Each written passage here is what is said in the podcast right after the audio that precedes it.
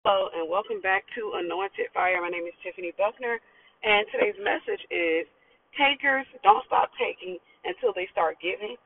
And what I want to talk about is something I've witnessed or what have you. So I always tell people I'm a patterns person, and it's not just looking or studying the patterns of an individual, but it's studying the patterns of general society as a whole. I feel like I should have done statistics and stuff like that at some point, but I'm a patterns person. That's how God has me wired. We all have a specific type of wiring, and when you're a patterns person, it makes it difficult if I want to be honest, for you to commit to friendships with certain people or with most people, because at the end of the day, you will start to see their patterns. You'll start noticing their patterns of behavior, and it's not to say that it's difficult or you don't want to have friends. It is to say that you're going to pick up on patterns or what have you, and you'll start telling people, hey, listen, you got a habit of doing this, and you need to stop that or what have you. But it is to say also that typically whenever you do build friendships with people, you're going to be a really good friend, and they're going to be some really good people. You know, people who don't mind accountability. And when I say accountability, because I'm being very careful, I'm not saying that I'm walking around looking for folks that I can call out on stuff, because for the most part, you know, I think I have amazing friends, and I never have to say anything. I never, you know, what have you. But I'm talking about whenever I do come across people who are relatively problematic. Okay, I think I can say it this way. I think the easiest way to say this is most people are consumers. And we find that in statistics, most people are consumers. It is very rare to come across a producer. So most patterns people are producers.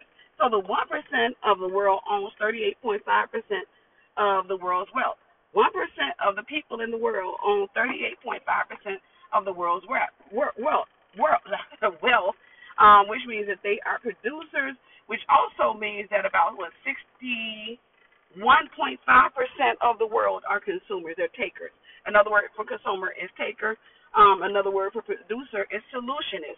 And so another word for consumer is going to be complainer as well. Hey, we out of this. We need this or what have you. But a solutionist runs towards problems, and they're looking to solve them.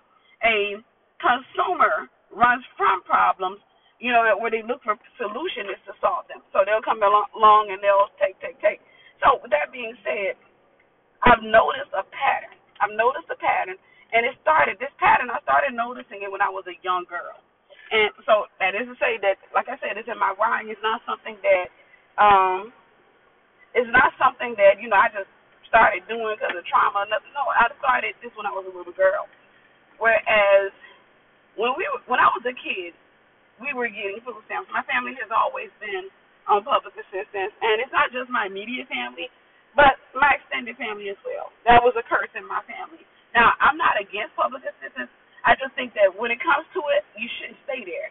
You know, it should just be, you know, if you're down and out and you need some help, go get yourself some public assistance. But you shouldn't stay there, because the longer you stay there, the more you begin to rely on the government, you rely on others. And not only that, you start taking on a victim's mindset. And you become manipulative. So you'll find, for example, you know, the areas I grew up in, the people I grew up around, you'll find a lot of manipulation. You'll find a lot of gaslighting. A good example is you'll find people putting other folks on their taxes, you know, because, hey, that's the norm. You'll find, for example, come tax season, hey, can I put your kids on my taxes? You'll find that when it comes to, let's say, when you start going into, let's say if a woman is getting housing, you'll find that she may have her boyfriend living in that house, in the housing. Even though, you know, she may have kids and all this other stuff, but she'll have her boyfriend living in that housing. He's not supposed to be there. She's not going to tell them that he's there, but she will have her boyfriend living with her. And, you know, he may have income coming in, but she's not going to, because that would affect her assistance. She's not going to report him, report that she has, you know, his income coming in, because they would cut off her assistance.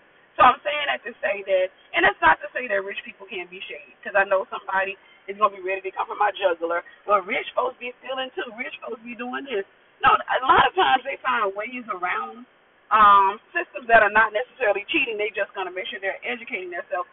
And I'm talking about legal ways, guys. I'm not saying that, oh, what they do is right and what somebody who is relying on the system does is wrong, because there are some thieving wealthy folks out there, just like there are some people on public assistance who try to do everything integrally. Typically the ones that try to do things integrally don't stay there because they are, because of the mindset. So that's what I'm dealing with on today is a mindset.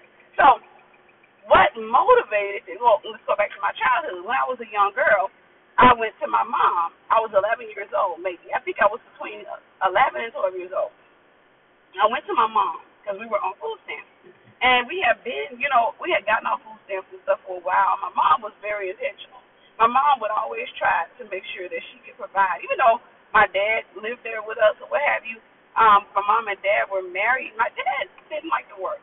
And my mom and him, they would fight about it all the time because he'd get a job and he wouldn't stay on that job long. He would get fired. He would quit. Or, you know, what have you. He'll get hurt on the job, and my mom was just over it. She was just frustrated or what have you. So my mom would always work two jobs. My mom did not like, you know, handouts. She didn't like looking to anybody, leaning to anybody for anything. So I remember going to my mom because, you know, she had three children, and she could not afford to take care of all three of those kids. She was trying to, but the bills were eating up everything. So it was like all of her paycheck had to go towards bills. And then even that, sometimes it wasn't enough. And, sorry, guys, I'm driving. But even then, it wasn't enough. So she had to, you know, swallow her pride and go and get on public assistance. And when she did, she wasn't happy about it, but it is what it is. She wanted to make sure she was feeding her kids. But I remember going to my mom after, you know, going to school and hearing kids, you know, talk about other kids who were on food stamps, even though they themselves were on food stamps. If you want to be honest, the majority of them, because we were living in a poor neighborhood, we were broke. The majority of them were on food stamps, and you may say, how do you know? Because I came across them at the store carrying around food stamps or what have you. I remember this one particular dude, he used to be the ringleader of making fun of kids on food stamps. He used to be the ringleader. You should have saw that with that book. I was a kid, and, you know, they had their food stamps fell out of their backpack or something like that. He was a ringleader. I remember going to the store. I remember the name of the store was Bing. I went to Bing one day with my mom, and sure enough, I come across him. He's standing up there at the cash register with his mom, and she's ringing stuff out, and I come walking up to him, and I'm like, and I'll make up a name for him. I'm like, hey, Joe.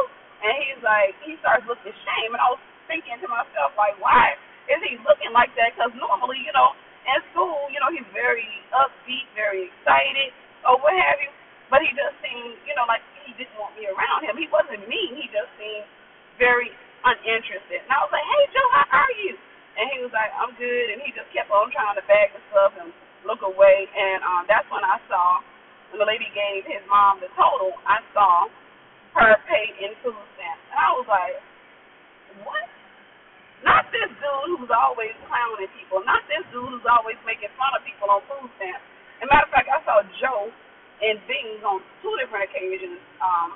And I think his mom was paying for food stamps one time, and another time I remember seeing him at the, like, the front part, like the service desk part. I remember seeing him holding food stamps away. So I was at that age and that stage where identity was important to me, but I don't even think that was the major thing. The major thing for me was I didn't like relying on anybody for anything. Even though I was a kid, I was relying on my mom, obviously. I didn't like the idea of us relying on anybody. I just didn't. I didn't like the idea, and I think I maybe picked that up from my mom. I didn't like the idea of us relying on anybody. And deep down within my heart, I knew that we would never stop, you know, relying on people if we relied on people, if that makes sense. So that was that. I went to my mom, and I said to her, Mom, can you stop getting food stamps? My mom talked about that all the way up to her dad. You know, she would laugh about how I came up to her one time, and I said, Mom, can you stop getting food stamps? And then whenever she did stop, and she didn't stop because I told her to, because they would cut her food stamps on and off. They would say sometimes she made too much money or what have you. But at one point, it stopped, and we didn't have any food in the house. And I think it stopped a couple of months, and we were just, you know, having to eat off of her paycheck. And I walked up to her one day, and I said, Mom, can you go back and get on food stamps? So she never let me live that down. She always talked about that or what have you. But fast forward, I ended up getting married some years later. Well, obviously when I became a young lady, I ended up getting married. And my ex got laid off from his job. He had a really good job, a really good paying job at the time. And I was working at Walmart. Well, he ends up getting laid off from his job while, you know, we were living in a rental. We had a house that we were renting, but he ended up getting laid off from his job. And listen, I didn't know what to do, but at the end of the day, you know, we had to try to make it work with my paycheck. And I ended up going. I found a company that was hiring because I started having some major problems at Walmart with management. I started having some major problems. So I ended up going through the newspaper and finding out that Tom Waller, which was a car dealership, was hiring. So I reached out to them, and my ex, and I think he found out. I'm not sure who found out about it, but I just remember we found out about Tom Waller. We called, we found out the details, and next thing you know, it sounded like a really good deal, even though they were going to be paying me less than Walmart. But I had been working at Walmart for 7 years, and Walmart was paying me, what, $7, $8 an hour. You know, after working there for 7 years, and my starting pay had been $4.75. And so 7 years later, I was only making $7 and something an hour. So this other job was going to be paying $6 and something, but that was more of a chance for advancement. Plus, you can make bonuses and all that. So I decided to put in my 2 weeks' notice. I think I put in a 1 week's notice, but I decided to put in my notice. And my ex, you know, he applied for the job as well. We both got hired on to Tomball Kia. We both got hired on to Tomball Kia, and everything seemed to be going well. I was really excited. He was really excited. But after 13 days, they laid us off. Forgive me for, I feel like I'm taking a long route because I'm driving, but I'm going to try to keep it down. And I 9 times out of 10 will have to do a part 2 of this because I'm going to get something to eat. So once I get into the checkout line, I'm not going to try to reorder my food. And that would just be weird. But we get to Tomball Kia. And, you know, they laid us up after 13 days. So now we were in a house, both unemployed. I looked like I had egg on my face because, you know, my friends, everybody was upset at me for quitting. They were like, because their logic was that Walmart would never go out of business. But my logic was I don't want to work for Walmart for the rest of my life, and I'm glad to this day that I quit because it set me on a path to where I am right now. Long term, one of those young ladies, or several of them, but one of them specifically, they usually yelled at me and tell me Walmart's going to be around, she still works there. And this is like 20-something years later. And I admire her for keeping, you know, being consistent and working or what have you, but I'm just saying that when it comes to that kind of stuff, you got to want more for yourself. Because Walmart, like I said, I was working there for 7 years, and all I was making was $7 an hour. While we were unemployed, my ex came to me one day, and he said, "Tiff, let's go get food stamps." And I looked at him and I said, "No." And he said, "Why?" He said, "Because if we get food stamps, because we start getting unemployment." He said, "You know, if we get food stamps, we should be okay because the unemployment was going to last like 6 months, I think 6 months to a year." He said, "If we get unemployment, we should be okay." He said, "That should help us with the rent or what have you. You know, that's going to take care of it." He said, "But, you know, so we can have food." He said, "We get food stamps. That should, you know, we should be all right." He said, "I did the numbers, and we should be all right." And I was like, "No." He said, "Why?" I said, "Because I want us to be hungry." And he said, "What?" I said, "I want us to be hungry. I don't want us to be okay. I want us to be hungry." And he was like, "Why?" I said, "Because if we're sitting here and we're relying on them, then we're going to get lazy." And I said, we're gonna be sitting around the house, and we're going to want, you know, we're going to feel like the government needs to keep giving. You're going to be playing a video game up in there. I'm going to sit up there, and it's going to get to the point we're not going to be accustomed to working. I just remember having that thought, and I saw, like I had this, I won't say a vision, like a prophetic vision, but it was just this thought, because he already had problems, addictions with the video game, and then me, I knew that was an issue in my family, and I didn't want to fall into that trap. I didn't want to fall into it, so I said no. And honestly, it shocked me that he actually honored that, because he wasn't the type of person that would give in or anything like that, but he honored that. And thankfully, just like I said, we got too hungry, so we were constantly searching that newspaper for a job, and I ended up getting hired on at AT&T. And AT&T started me off making like $8.95 an hour, even though I had left Walmart now, and Walmart had been paying me like $7 or something. So AT&T was paying me more than Walmart, and they were like, within 6 months, in 3 months, I think I would get a bonus, and then within 6 months I was going to be up to like $11 an hour. And I ended up working at AT&T for 7 years. My ex ended up getting hired at a flooring company, if I'm thinking right. And so everything went back well or what have you.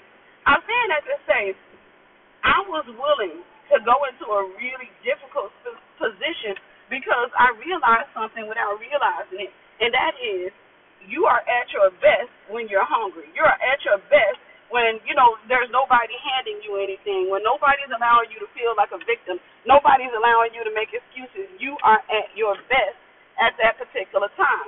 And it's something similar to what my apostle says, is that, you know, God will put you in a difficult situation just so your gift, because your, you know, if you're a solutionist, your gifts only work in the midst of problems because then you're forced to come up with solutions. But if you're just sitting there, because a lot of times people leave churches and stuff because they're looking for a place where that's already fixed. Everything's already perfect. But anyhow, I got to do a